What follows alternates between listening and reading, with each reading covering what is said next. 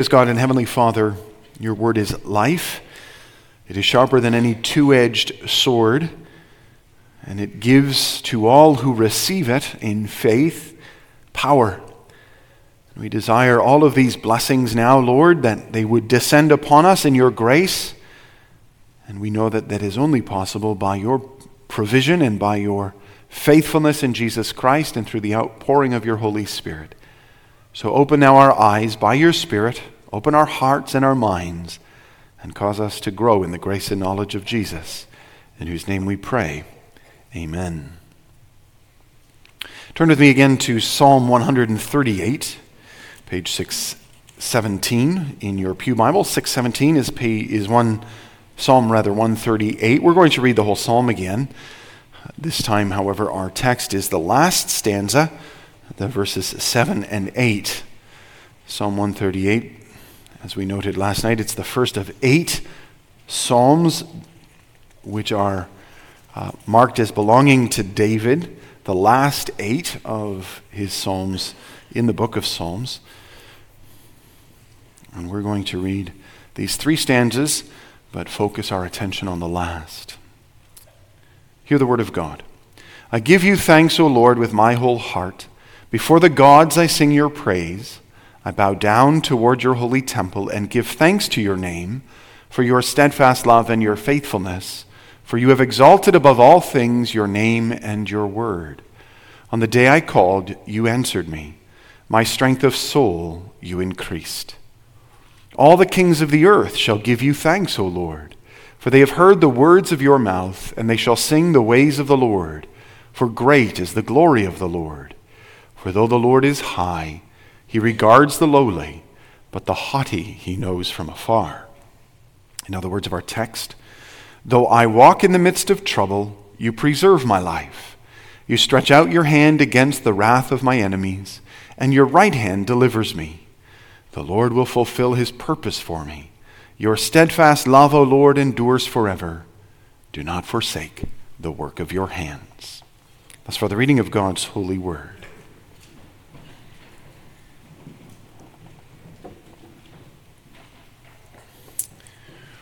Brothers and sisters in Jesus Christ our Lord, we began last night's message. We ended the year by reflecting on how we reflect on the year that was. We looked back, and we looked back having been guided through our reflections by King David, the shepherd king. Now we're looking forward. Now we are seeing not what was, but what will be. And of course, as we look forward, it's a little more difficult to anticipate, to know, to pierce the, the gloom of the future. We can't really see too far into the future. We can't see to the end of today, let alone to the end of this week or month or year. We don't know what this year holds. So, how do we prepare for it? How do we enter into it in a way that is God glorifying, in a way that will benefit us, in a way that will bless us? That's a challenging question. And it seems to me that often uh, our expectations for the year determine far more of our experience than we realize. That is, what we think this year will provide, either blessing or pain, either joy or sorrow, whatever we anticipate the year to provide, will really determine our experience of the year. Will it be a happy year? Will it be a good year? Will it be what we expected? When we get to December 31st, 2024, if the Lord gives us life till then, will we be able to say it was a good year or it was a challenging year? The answer depends on our expectation. What do we think should happen? What do we think will happen? Naturally, instinctively, of course, we only think in terms of good things. Maybe some of us are pessimistic. Some of us might be a little bit down and dark. Maybe we're going through a difficult time right now, and it's hard for us not to see how 2024 will be a difficult year. But generally and instinctively, we think things are going to go well. We think the Lord is going to bless us, the year is going to be good, that generally will go from strength to strength. And that's a lovely thing, and that's a, a good thing to hope for, surely. But it's also a dangerous thing, isn't it, when our expectation is that the Lord will provide, and then our experience is that we must suffer. That tension between our expectation and our experience, the distance between those two things, really determines how well or how joyfully we experience 2024. The farther our expectations and our experience are from each other, the greater our frustration, the greater our discouragement, the greater our depression. So, how can we enter 2024 in a way that equips and enables us to be able at the end, no matter what happens, whether it's great or difficult, whether it's blessed or burdened, how can we enter 2024 in such a way that we at the end of it can say, Thank you, Lord. Thank you for the year that's been. Well, again, David becomes our guide. And in this final stanza, he shows us the way forward. Do remember, of course, what we saw last night uh, that David begins this psalm with some personal thanksgiving, deliverance rooted in the commitment of his God towards him and towards his glorious name. You remember that the Lord blessed David, not because David was worthy, but because the Lord is a faithful covenant keeping God who exalts his name in all the earth.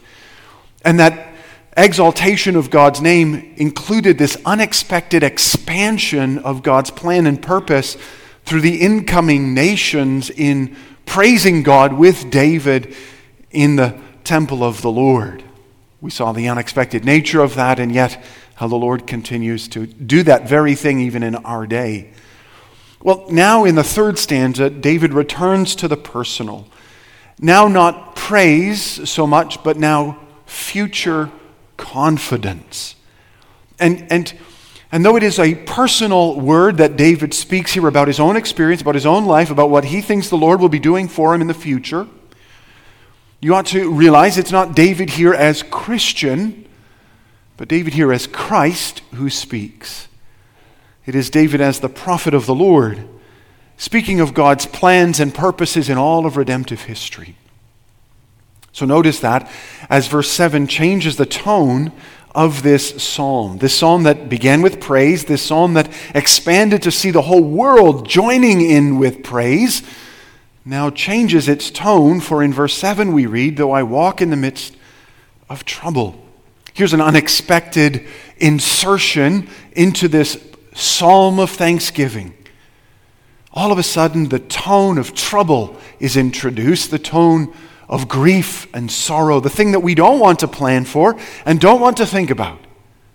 And to be sure, David confesses in this stanza great confidence. In verse 7b, he says, You preserve my life. In verse 7a, or 7d rather, he says, uh, Your right hand delivers me. And indeed, that language of hand speaks of God's intimate involvement. It is a way, of course, of talking about God's engagement in life. It's familiar to us who know the Word of God. But because of that, we might miss just how tender a word it is. Because we know, of course, that God doesn't have hands, He is a spirit. But He speaks of Himself as having a mighty hand and an outstretched arm. It's a hand that grabs hold of His people, that carries them in His arms, that leads and guides and protects them. It's such a lovely description of God's fatherly tenderness towards his people. We can think of how our Father's hands were blessings to us as we grow and as we mature in life. Oh, sometimes they do discipline us, but so often they carry us. So often they hold us. So often they bless us. And in this way, the Lord's hand is also that intimate and powerful presence of God watching over his children, watching over his servants. Indeed, the care of the Lord is so complete, as David here says, no matter what I face, Lord, no matter what trouble I'm going to endure, I know you will deliver me out of it. I know you personally will come down and lift me from it. We might wonder what sets David apart for such rich blessing. After all, surely this is not words that every Christian can pray? Surely not. Can every Christian say, Though I walk in the midst of trouble, you preserve my life? You stretch out your hand against the wrath of my enemies, and your right hand delivers me. Can every Christian in the history of the church say that? What about the martyrs who died such cruel deaths in the gardens of Nero, used as candles to light his dinner parties? What about those in our day who are suffering in the persecuted church? What about their deliverance? Where is God's hand against their enemies? This is not the universal experience of believers, is it? Indeed, is this not the unexpected element? This is the, the jarring word all of a sudden inserted into an otherwise very happy psalm, into an otherwise very happy life. Here we come for 2024 to experience blessing, to be told how it's all going to work out. And yet we hear that there's to be trouble. And we wonder if we're going to be able to survive it.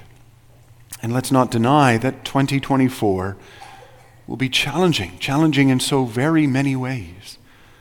For some of us, it will mean fearful visits to a doctor's office, holding our breath as we wait for tests to come back and for a diagnosis to begin or to be given. For some of us, it may mean pregnancies that end with empty arms, grief and sorrow that has no joy at its end. For some of us, it will be daily dinners filled with tension as dad and mum glare at each other or as the difficulty in the relationship crackles in the air. For some of us, it will be exhaustion at having to endlessly keep working to keep the bills paid, to keep the mortgage paid. For some of us, it will be an unexpected trip to the funeral home where we have to pick out a casket, never expecting we'd have to. This is the world we live in a world draped in the curse, a world that we chose, a world that we still choose. We should never forget that the trouble of which David here speaks, the enemies that are brought into this world, were brought into this world because we refused to stand in defense of God's good creation. He had given to his original king, Adam, the call to protect and preserve. And what had Adam done but instead embraced the enemy? Had joined in the enemy's cause in fighting against the Lord. The fact that there are troubles in this life should not surprise us. The fact that there are enemies in this life, well, that might surprise us. Because enemies implies that they're against us. Enemies implies that they're not just against God, but against his people. How can how can there be enemies against God's people if God's people have chosen to fight with the enemy against God? If we're all on the same team fighting against the Lord, how can there be any enemies? We're all on the same side. Except that there must be then a division. There must be two sides. There must be those who fight against the Lord and those who fight for the Lord. There must be a people who are redeemed, a people who belong to God, a people who stand in joyful service to God. The very fact that David has enemies is a reminder that David is a unique character on the pages of Scripture, a warrior for the kingdom of God, the king who stands against all those who would oppose his church. And that it is against that plan of redemption. It is that plan of God's to save for himself a people. It is against that work of salvation that all of these troubles, that all of these enemies war. That that is what we are experiencing, and will experience in 2024 as we go forward into this year. We'll go forward into a year where we will be called to fight for the cause of Christ. And our enemies, the devil, the world, and even our own flesh, are not going to give us a moment's peace. They want our marriages to end. They want our grief to deepen. They want our depression and discouragement to overwhelm. They want us to say, What's the point? Where is God in all of this? But just think of the advantage that we have as believers Think of what we know in the midst of this battle in light of the cross of Calvary, what David knew even as he anticipated the sorrows of life. as he knew that he would have to fight the good fight of the faith, as he knew that he would have to daily put on the full armor of God and war against not flesh and blood, but against principalities and against this present darkness. He knew that the Lord was committed to him, that the Lord's hand would be there to protect and preserve him, that he fought not in his own strength, but in the strength of the Lord, and that his enemies would never overcome. The promise of the Lord was to avert all evil or turn it to David's profit. And so David understood, even as he now prays before the Lord, as he seeks the Lord's favor, that his help and strength was more than just a beginning word at each Sunday service, a confession of dependence upon the Lord, but was a genuine and sincere truth. His only help was in the name of the Lord who made heaven and earth. And indeed, that by virtue of his belonging to the family of God, David's future was secure. And this was the confidence that he was able to carry as he looked forward into the future, into the future that held uncertainty, that held the potential and the promise of struggle and sorrow. Indeed, these are the challenges that we also face, and that the world will, in 2024, bring before us endlessly. Where is your God, they will say? What are the ways in which you are going to solve the problem of evil? And there's a number of ways in which, can, in which we can answer that. We can talk about our own causing of sin, our own bringing of trouble into this life. We can talk about how the Lord uses these things to purify our dependence upon us. We can talk about how the Lord will address all of these evils in his eternal judgment one day. There's a number of answers we can give to how do we deal with the problems of 2024. But in the context of this psalm, David gives us a very joyful reason to anticipate the Lord's blessing even in the sorrows. Because David's opening stanza, you'll remember, was born out of one of these moments of trouble and of opposition. David was delivered, you remember, in verse 3 when he called upon the Lord. The Lord had saved David from trouble, from his enemies. And reflecting on that past, David now looks forward and he recalls these two truths. He carries these two truths with him as he looks into the future. He says, I know trouble will come. I know opposition will come, for I stand with the Lord. I stand in service to the king. I stand as representative of the king, and my enemies will war against me. That I know. I know I will have to fight in this future. But this he also knew that it was in those moments that God would give David yet greater reasons for praise and thanksgiving that God would again do what had caused David to celebrate in this psalm. He would begin this cycle of praise, struggle, deliverance, and praise. David would again rejoice in the power of God's blessing. And that's the question we have to ask ourselves. That's the challenge his words in verse 7 place before us as we anticipate 2024, trusting that the Lord will guide us, trusting that whatever his plans for our li- lives is good, but knowing that in a bruising and broken world, in a world that is anim- has animosity towards the faith, in a world that is seeking to snuff out the light of the gospel, we're going to have to fight. We're going to have to fight our own lusts, our own pride, our own greed. We're going to have to fight against those that oppose the gospel in our businesses, in our work, in our families. We're going to have to fight the struggle of sin and brokenness in our own homes, in our own relationships, even in our own bodies as we deal with cancers and various diseases.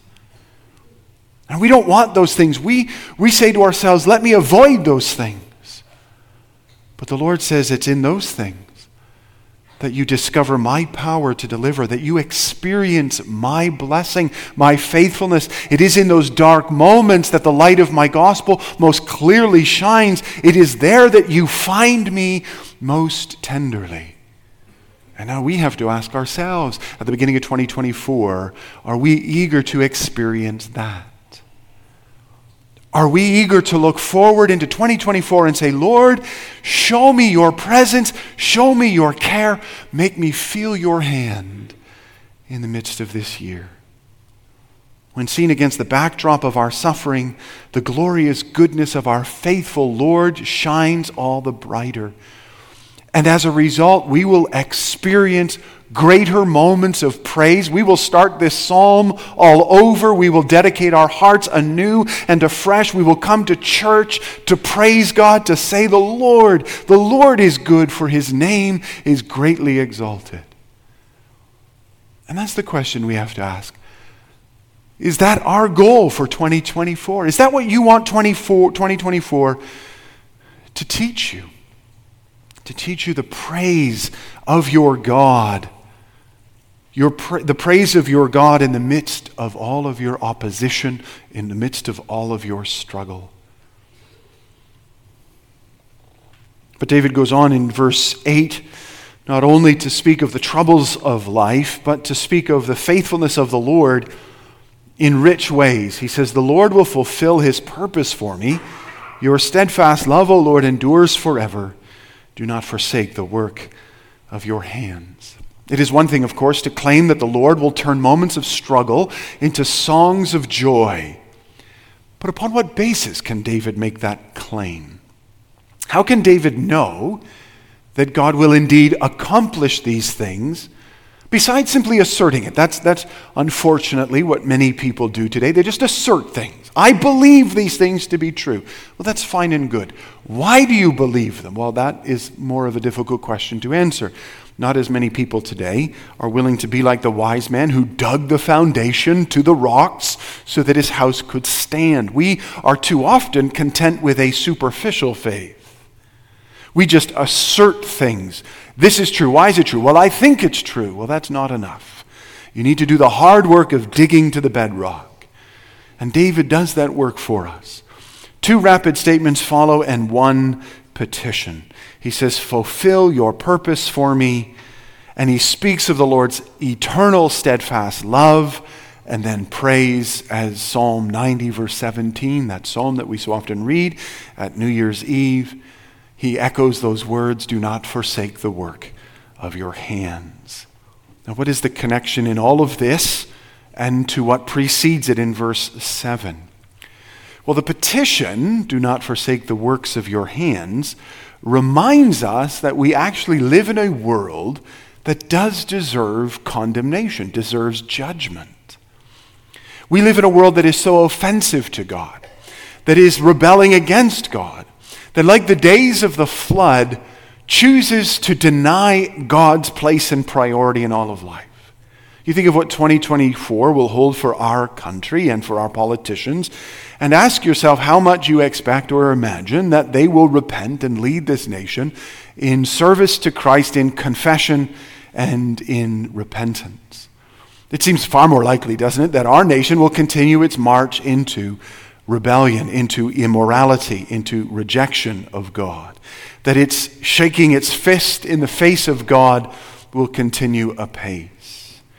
What should God then do to such a nation as this? What should God do to a people like Canadians? Surely it is to destroy it. Surely it is to forsake the work of his hands. But this petition says, Lord, don't. Don't forsake the work of your hands. And it claims the steadfast love of the covenant keeping God as the reason for why the Lord should not forsake the work of his hands.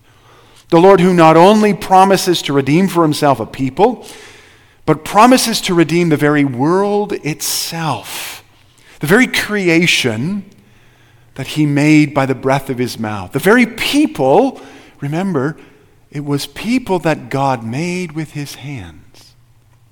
All of the creation was made by the Word of God, but humanity was made most tenderly by the very work of God's hands.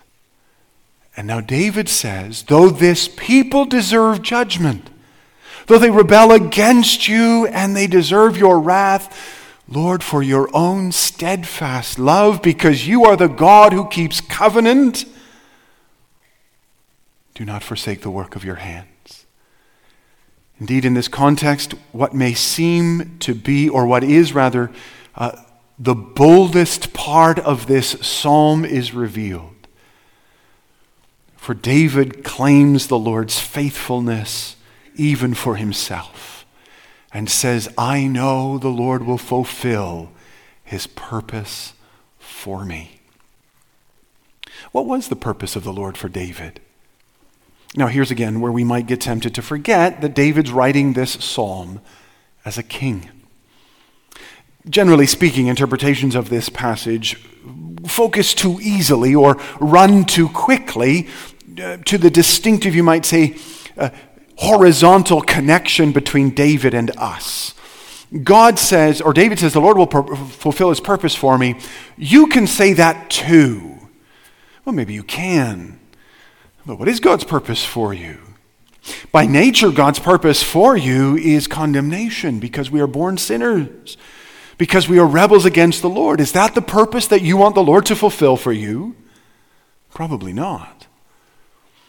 But we avoid that grievous and burdensome truth when we remember the redemptive historical context for this psalm. And remember that David here speaks as the representative of Christ. Indeed, there is an application for us, to be sure. There is a great comfort in these words for every one of us. But it doesn't come without condition or qualification. It comes only when we hear what the Spirit says in its context. And in this instance, the purpose of the Lord for David was wrapped up entirely in his being king. We know something, of course, of the purpose that God had for kings as we've been studying 1 Samuel. And we know, of course, that kings were given to lead the people in righteousness. Kings were given in order to protect the people, in order to advance the kingdom of God, in order to establish eternally the plan and purpose of God on this earth. When this is remembered, then the purpose of the Lord for David is not really just for David, is it? Some private individual life track that God has planned out for him. That's not what David is here saying. What is being said here is that the Lord has a massive redemptive plan for all the earth through David. And through David's greater son, our Savior, Jesus Christ. Which is to say that if we listen to this psalm in its appropriate historical context, we discover that David's words here in verse 8 have a Christocentric focus and a Christocentric basis for his great confidence in verse 7.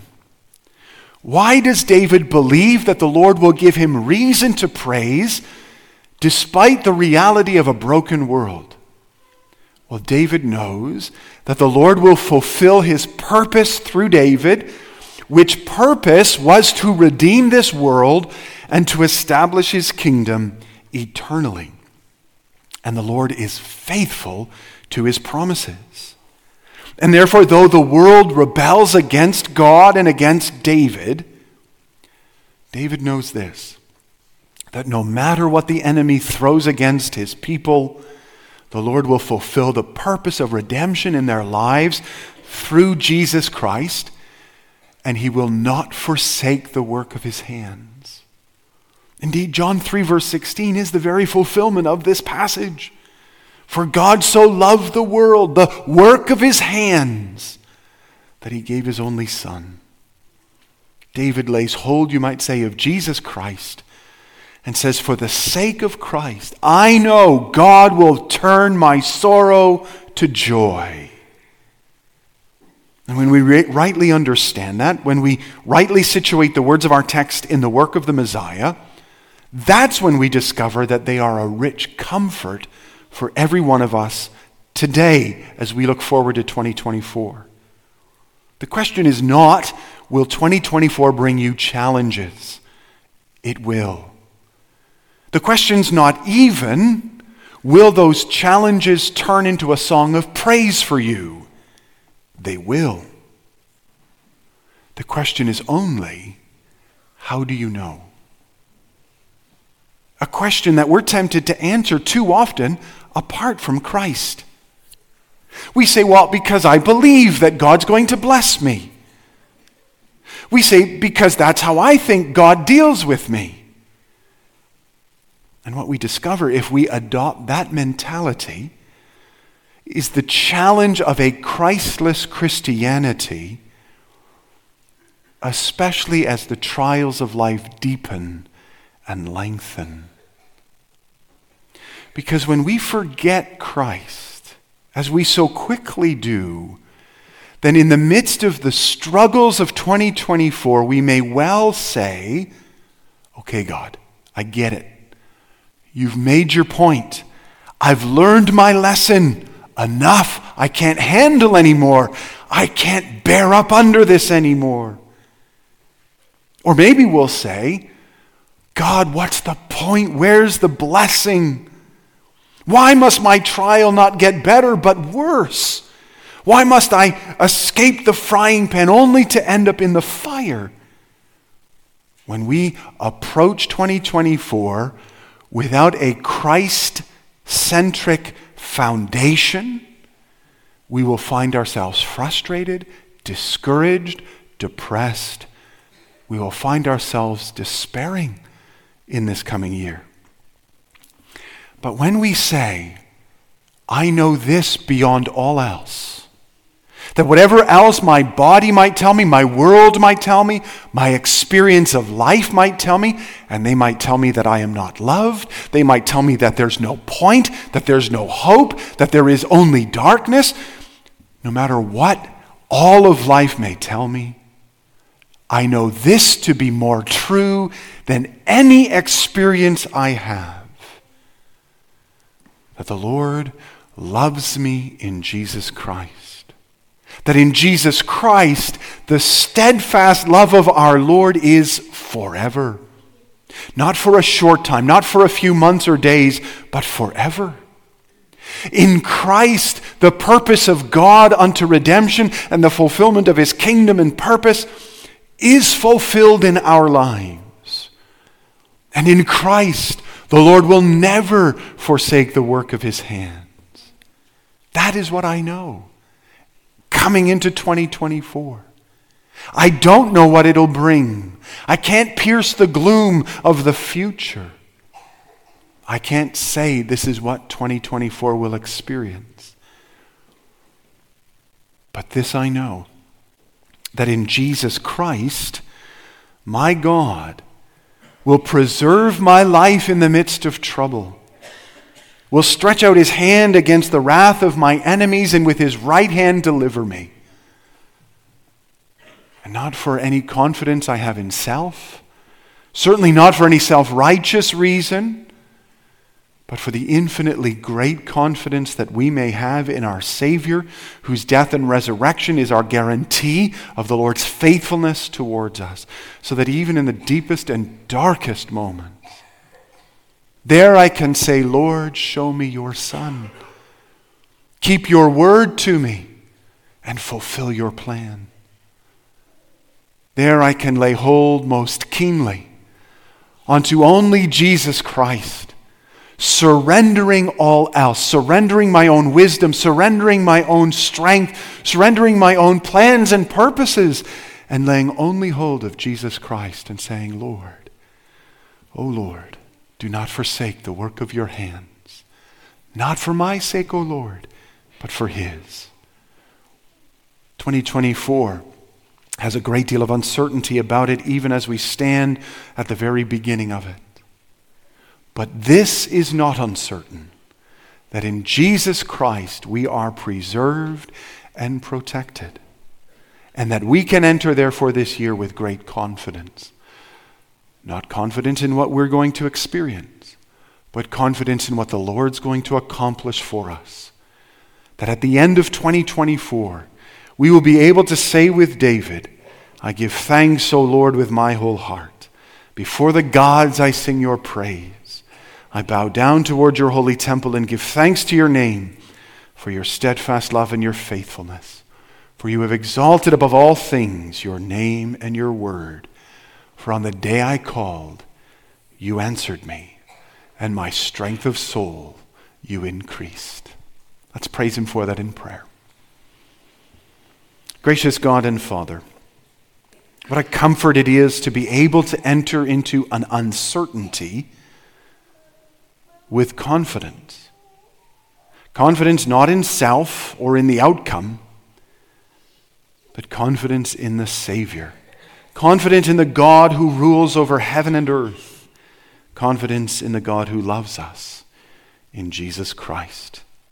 Lord, this year, the enemies that we face, the devil, the world, and even our own flesh, are going to work very hard to shake our confidence, to distract our vision, and to keep us from knowing this peace that passes understanding. Daily bring us back to your word. Each Lord's Day, focus our eyes upon the cross of Calvary.